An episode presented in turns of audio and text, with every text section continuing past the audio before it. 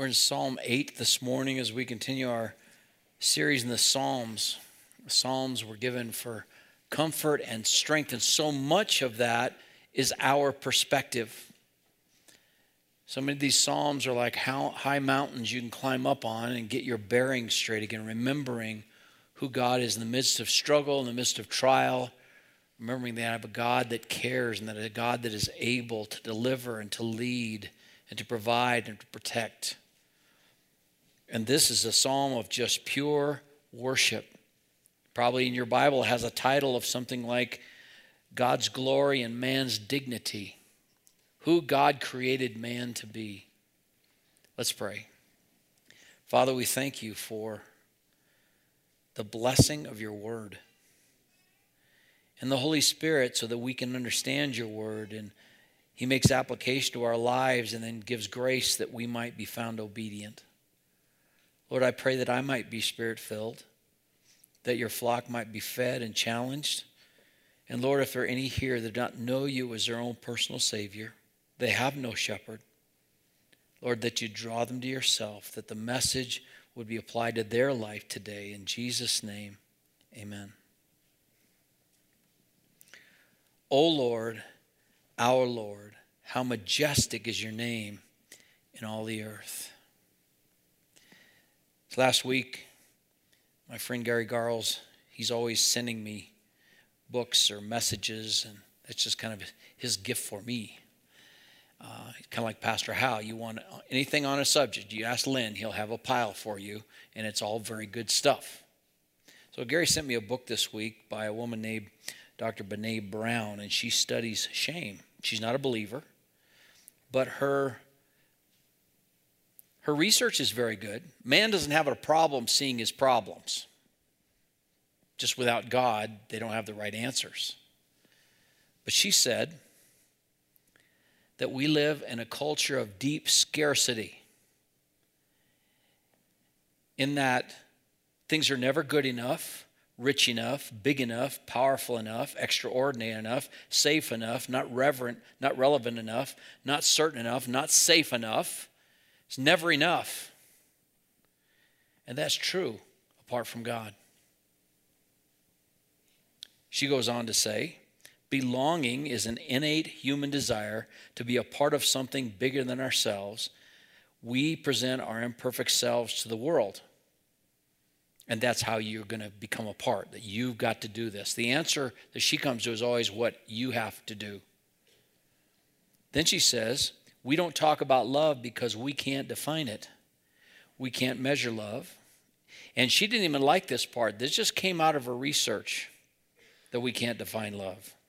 She says, Love is when we allow our most vulnerable and powerful selves to be deeply seen and known, and when we honor the spiritual connection that grows from that offering with trust and respect, kindness and affection. It's not something we give or get, it's something we nurture and grow. So it all is about man. She has no problem pointing out the problems, but her answers are way off. She says, Our first order of business is the development of self love, not just a capacity to love other people, but a dense, a, a, deep sense of being loved, worthy of love, and belonging. And the biggest problem that people have in their work is wondering if their contributions are meaningful. Now, I just bring those out because it was amazing as I was reading this information that all the answers in the Word of God, and especially right here in Psalm 8. It starts in the first line O Lord, our Lord. Do you have a shepherd today? When you look up at the skies or even see that tornado that came through, I love big storms. I love to hear big time thunder when it just echoes off the mountain. I think it was Tony Evans that said when he was growing up and there'd be a big storm, his grandma would say, Turn off everything, God is talking. I was up Elk Mountain with John Bragg at his cabin, and he was just doing a little bit of I don't know if it was closing up for the for before the winter came or we were opening. I can't remember what we were doing, but we were fixing some things and he was checking on things and Hudson was with us. He was just a little guy, just learning how to talk. And there's a big thunder started booming off those peaks. I said, Hudson, God's talking. He looks at me, holds his arms up because his dad was someplace else, and he says, Hold you, hold you. God is talking. A tornado came the other day, and we got to watch it, and that's just a little, just a little glimpse of the power of our God. And I'm taken in by, and I'm not afraid. I know they can do damage. They can do tremendous damage. But my God's in charge. He's the one that holds everything in his hand. And when you know that, when you belong to God and God belongs to you, you can say, Oh Lord, my Lord, what a tremendous place of security that is. Because there's nothing beyond his care, nothing beyond his power or provision. But the question is today, can you say, The Lord is my shepherd? I shall not want. And what you find, even as we look at this one passage, and there are so many, the, the, the Bible is filled with the fullness of God, is that He's enough. He is enough. He's rich enough. He's powerful enough. He's secure enough. He is everything we need for life and for godliness. And as He leads us in the paths of righteousness for His name's sake, we have no wants. Really, we don't.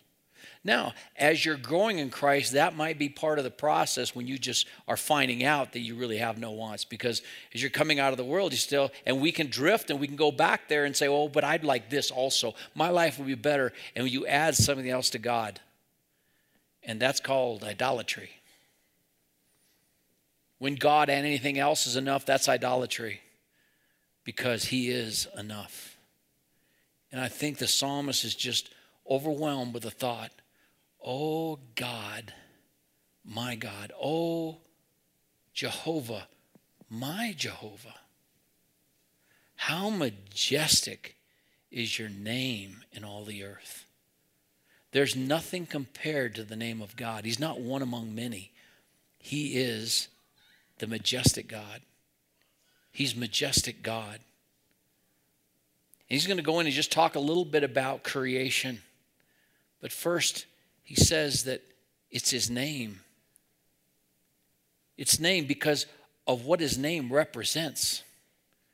When we talk about a holy God and we talk about holiness, that's not just pure from sin. That means separate. He's separate and he's unlike anything else. He's totally apart from anything else that you can even think or imagine. He's above all. So much so that Paul could say and promise in Ephesians 3 13, his, his prayer for all of God's people, they would be rooted and grounded in love so that they might find out that He is able to do far abundantly beyond. You get that? Far abundantly beyond all that you could ever ask or think. You can't even ask what God's going to deliver. I was in a Bible study some years ago. We were studying a book with by Charles Stanley about heaven. And somebody came up with the idea, and I know this is not uncommon. Robin Williams was in a field, in a film about heaven that was just depressing. And um, the reason that he said that heaven is just the best thing you can imagine. So you just imagine that's going to be heaven for you. And I said, Stop right there. That is absolutely false. Well, what do you mean? Because we're fallen. Our thoughts are not his thoughts, his thoughts are not our thoughts. His thoughts are above our thoughts. And the Bible says we cannot imagine. How do you think a fallen man could imagine what heaven is? Now, he's given us little glimpses, hasn't he? In Ezekiel chapter 1, the throne room and those amazing creatures that are there giving worship and doing God's bidding, and they flash and they're so fast, they're like lightning, and the power and the glory of God. And we see the throne room of God in Revelation chapter 1. We see the glorified Christ. In chapter 5, we see that great worship stadium that we're going to be a part of. And I know when we get there, we're going to say, oh, good description. But right now, we go, I don't know. What are the wheels and the wheels and the eyes? I don't know. And somebody tries to do, you can look online, there'll be little illustrations of that, usually in cartoons, and no, that's not it. For all eternity, God is going to be blowing our mind. That's why Joni Eareckson Tada says that when those angels are saying, Holy, holy, holy throughout all eternity, the reason they can do that is because they're looking at God and going, Whoa, He is far above. He is majesty. He is holy, holy, holy. And look back and they see more. And our worship is going to increase. Man was created to worship. That's evident as our culture decomposes do you know what have become our new cathedrals? Sports arenas. Why? Because we want to worship, and what we want to worship is man. Want to worship? People complain about giving to church, but they have no problem wearing the apparel, paying $50 for a jersey to wear it, paint their house the color of their team, and make sure they got season tickets. And they go, I got season tickets. I've, got, I've had them for this long. We've been faithful in supporting our worship right? And so as our culture devolves, man is not worshiping less, he's just worshiping twisted. God created us for his worship. When I consider, he said, he said, How majestic is your name in all the earth? You have displayed your splendor above the heavens. We could have a whole series on the splendor of God in the skies, couldn't we? Number of times I've seen the northern lights.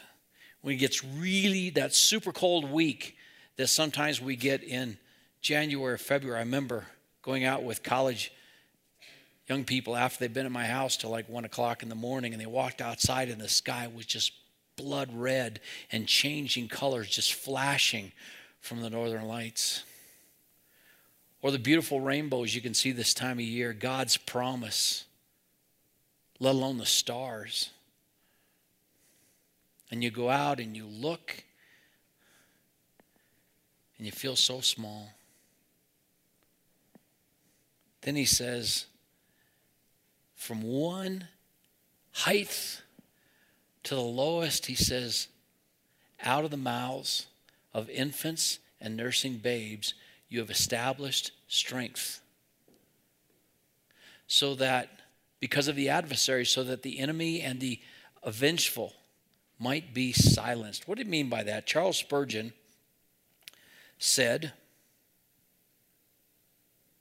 Not only in the heavens above is the Lord seen, but the earth beneath is telling forth his majesty. In the sky, the massive orbs rolling in their stupendous grandeur are witnesses of his power and great things, while here below, the lisping utterances of babes are the manifestations of his strength in little ones. How often will children tell us of a God whom we have forgotten? How does their simple prattle refute those learned fools who deny the being of God?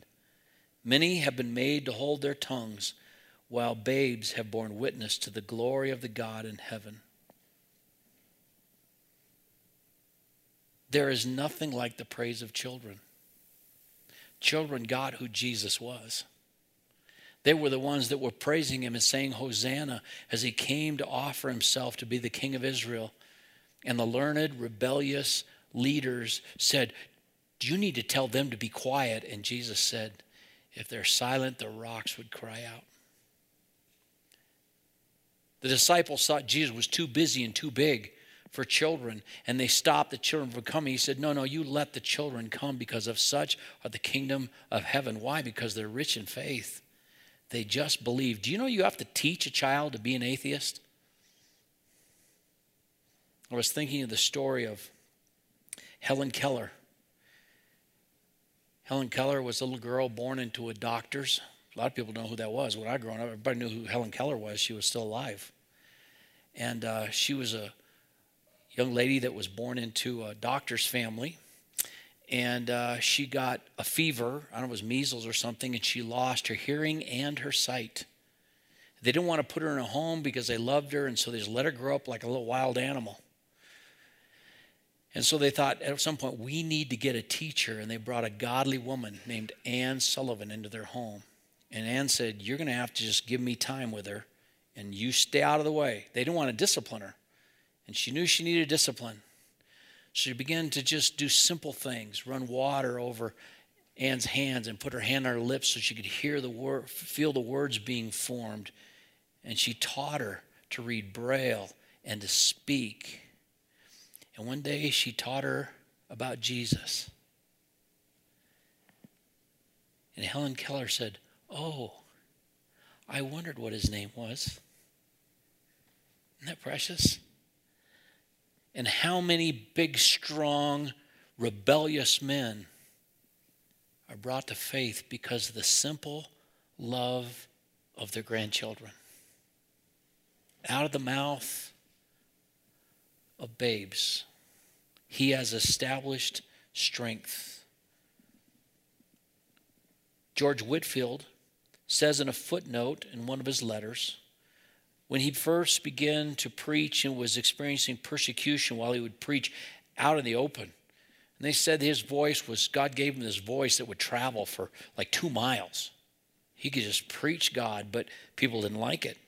He brought revival to America and to England. But he was first beginning to preach. He says, I cannot help adding that several little boys and girls who were fond of sitting around me on the pulpit while I preached and handed to me people's notes, though they were often pelted with eggs and dirt thrown at me. They never once gave way, but on the contrary, every time I was struck, turned up their weeping little eyes and seemed to wish they could receive the blows for me. Who delights in the songs of angels is pleased to honor himself in the eyes of his enemies by the praises of little children. How precious it is when we have a Christmas uh, program or a program in the spring. We ever have a children's program, and we get to hear little ones recite God's word and sing, Jesus loves me. It's precious to God, too.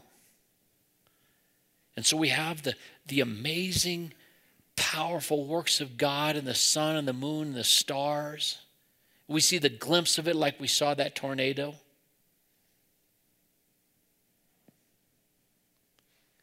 But he loves his children.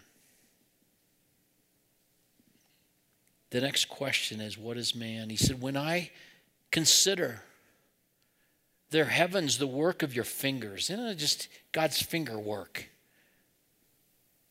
He breathed out the stars. His finger, when I consider what, what is the natural reaction of even unregenerate man when he considers the vastness of creation? It is humility. We are small. We are very, very small. Now, the unregenerate man says, Well, I guess we're so small, we're going to have to take care of ourselves. And the, the amazing silliness of man that thinks he can somehow control the weather and the climate. And if you listen to these people, you know, they'd have everybody but them stop driving cars and stop using energy. But them, they'll keep theirs. But if we just do that, you know, then, then we could maybe turn this climate change around. Listen, I want to tell you something about climate change. Number one, this is a disposable planet. Do you know that? One day it belongs to God. It's His planet, not ours. He's called us to be caretakers. We're going to talk about that in a minute. But Peter said one day it's going to pass away with a great noise and a fervent heat. He's just going to take his hands off and it's going to fizzle. In the meantime, he said, summer and fall and winter and spring will not cease until he takes his hands off. What should we take from that? First Colossians chapter 3 says you ought to understand that God is the one that holds all things together. And the more you understand that, the more He will come to have preeminence in your mind in everything. Because God is majestic in all that He does, He is perfect, and you can trust Him. But He says, When I consider the heavens, the work of your fingers, my first response is, Who are we? What is man? Well, Paul tells us who man is in Romans chapter 3, verses 10 through 18. He said, There is none righteous, not even one. There's none who understands. There's none who seeks for God. All have turned aside. Together they have become useless. There is none who does good. There is not even one. Their throat is an open grave. With their tongues they keep deceiving. The poison of asp is under their lips, whose mouth is full of cursing and bitterness. Their feet are swift to shed blood. Destruction and misery are in their paths, and the path of peace they have not known. There is no fear of God before their eyes. The natural man left to himself is a sinful, rebellious child of disobedience with no hope of anything apart from God. But what it says here in Psalm 8 is he didn't leave us there. Adam chose sin on purpose. God could have chosen to start over, but he didn't. And every little child knows God so loved the world. So it's wrong when Brene Brown says there's no definition of love. Because in 1 John 3:16 it says by this we know love that Jesus laid his life down for us and we ought to lay our lives down for the brethren.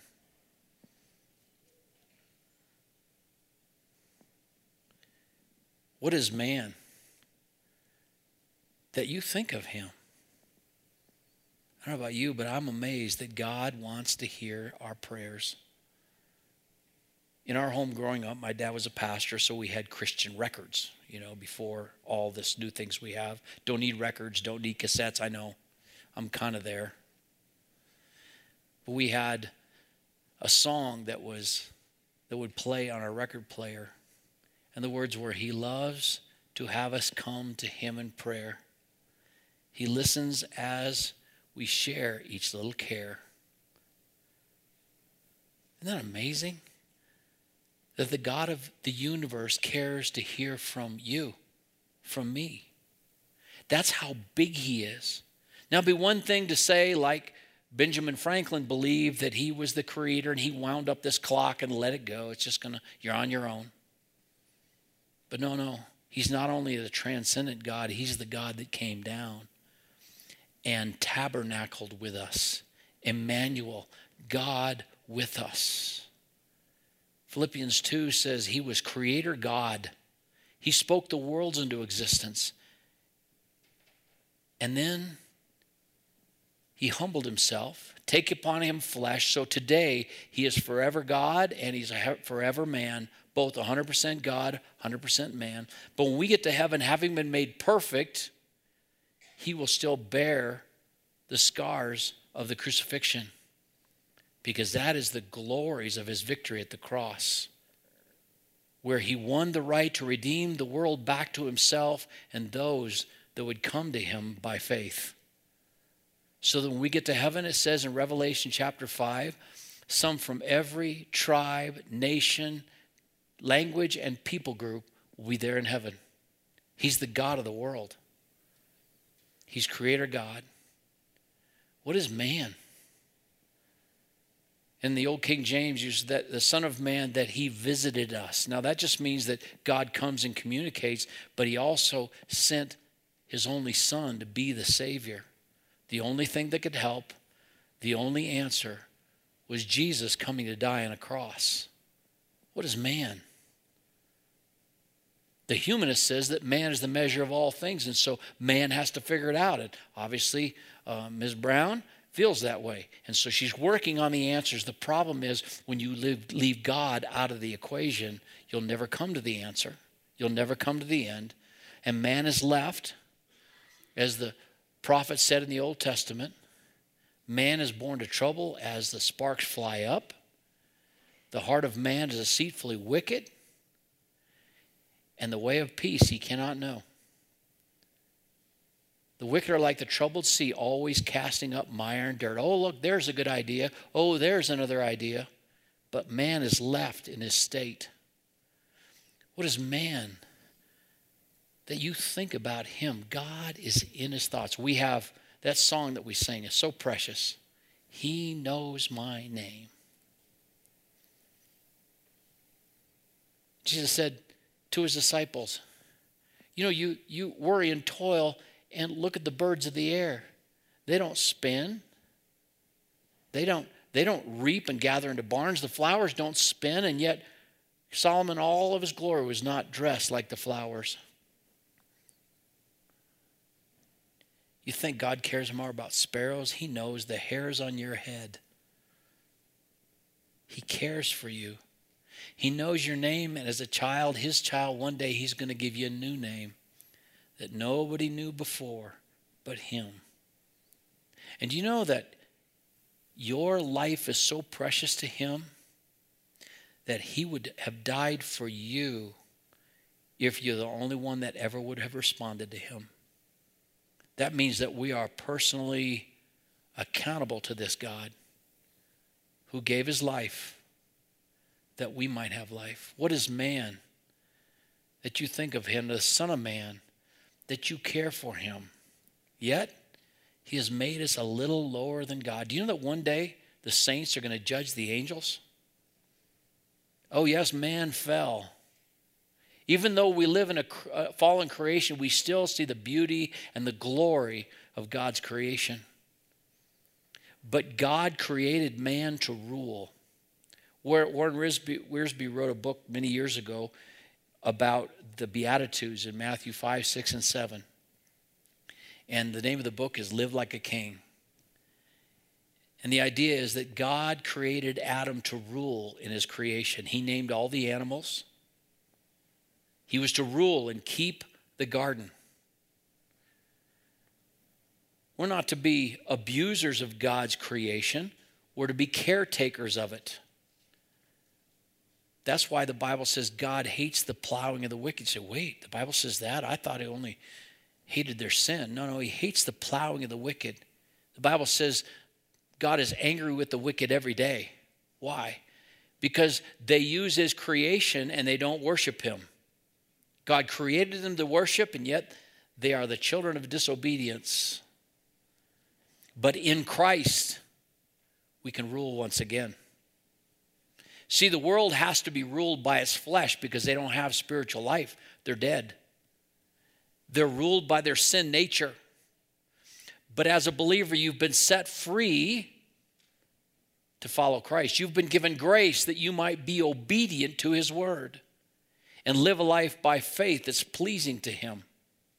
He set you free from sin that you might rule. Even though man's fallen, God created man to rule. One day we'll judge angels. He's put, said that he's put all things under his feet, all sheep and oxen, and the beasts of the field, the fish in the sea, the birds of the air man is to rule over that. We're to be caretaker.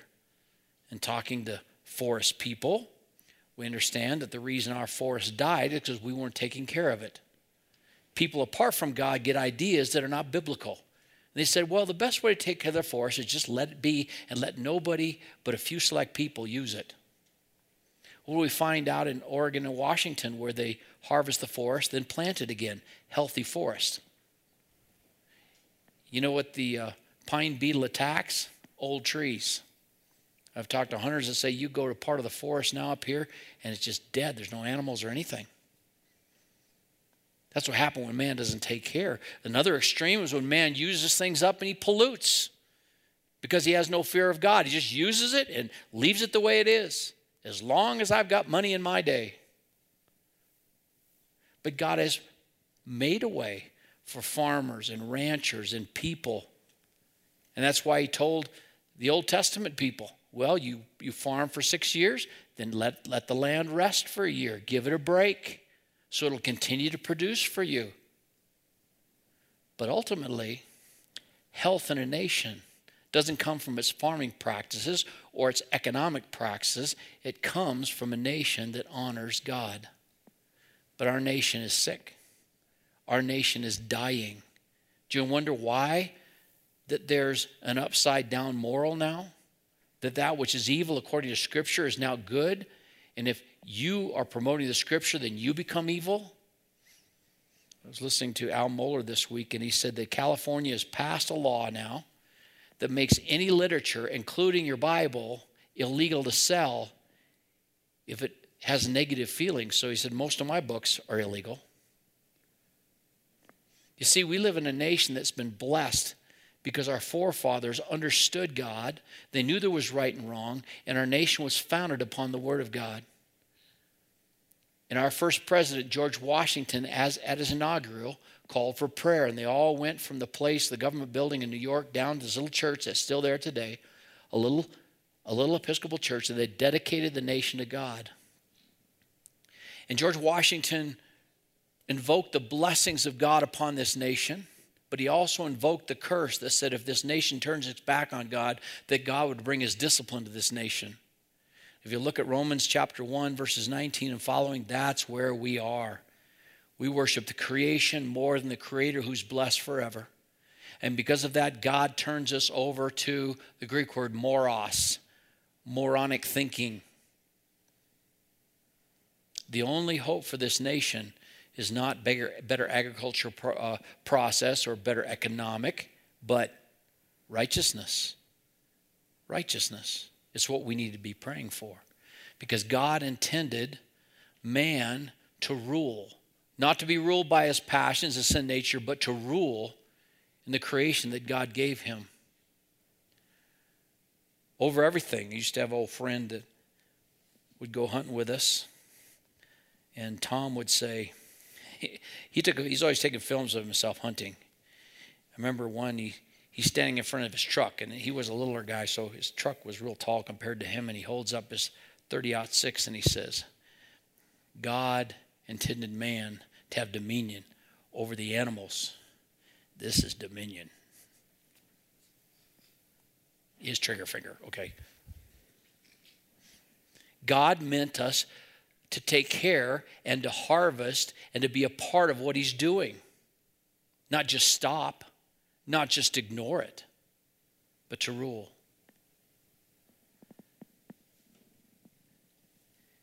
He ends by, by just being overwhelmed with worship. Oh Lord, my Lord, how majestic is your name in all the earth. You know, one of the things that Brene Brown said the biggest trigger of shame in the workplace are my contributions meaningful? Am I investing my life? You see, see the thing about knowing God is He gives people purpose. It's the purpose He intended you have to be a worshiper. And the promise there's going to be an accountability. One day we're going to stand before the Lord, even as children, give an account for what we did with the life and in 1 Corinthians chapter 15, he talks about the resurrection and the rapture. And he concludes the whole thing in verse 58, and he says, Therefore, my beloved, do you see what's happening here? My beloved brethren, always be abounding in the work of the Lord, for as much as you know your labor is not in vain in Him. There's an old saying only one life will soon be passed. Only what's done for Christ will last. We, found the, we find the answers to man's problems in the scripture, but only when you have life in Christ. Do you have that life? Is your shepherd today? He calls to you. Matthew chapter 11 28, he says, Come unto me, all your labor and heavy laden, and I'll give you rest. Take my yoke upon you and learn from me. You'll find rest for your souls. There's only rest and peace in Christ.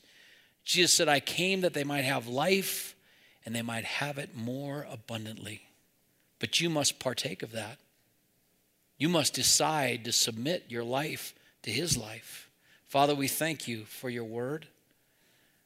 We thank you for this amazing psalm that just reminds us of your majesty, of your power. We see it around us every day, but we take it for granted. And then, your, Lord, your great humbling as you came to earth to save us, your enemies. Oh Lord, now as your children, that we might be stirred up to live lives that honor you and reflect your grace to those around us that are still lost. In Jesus' name, amen. Let's stand and sing together.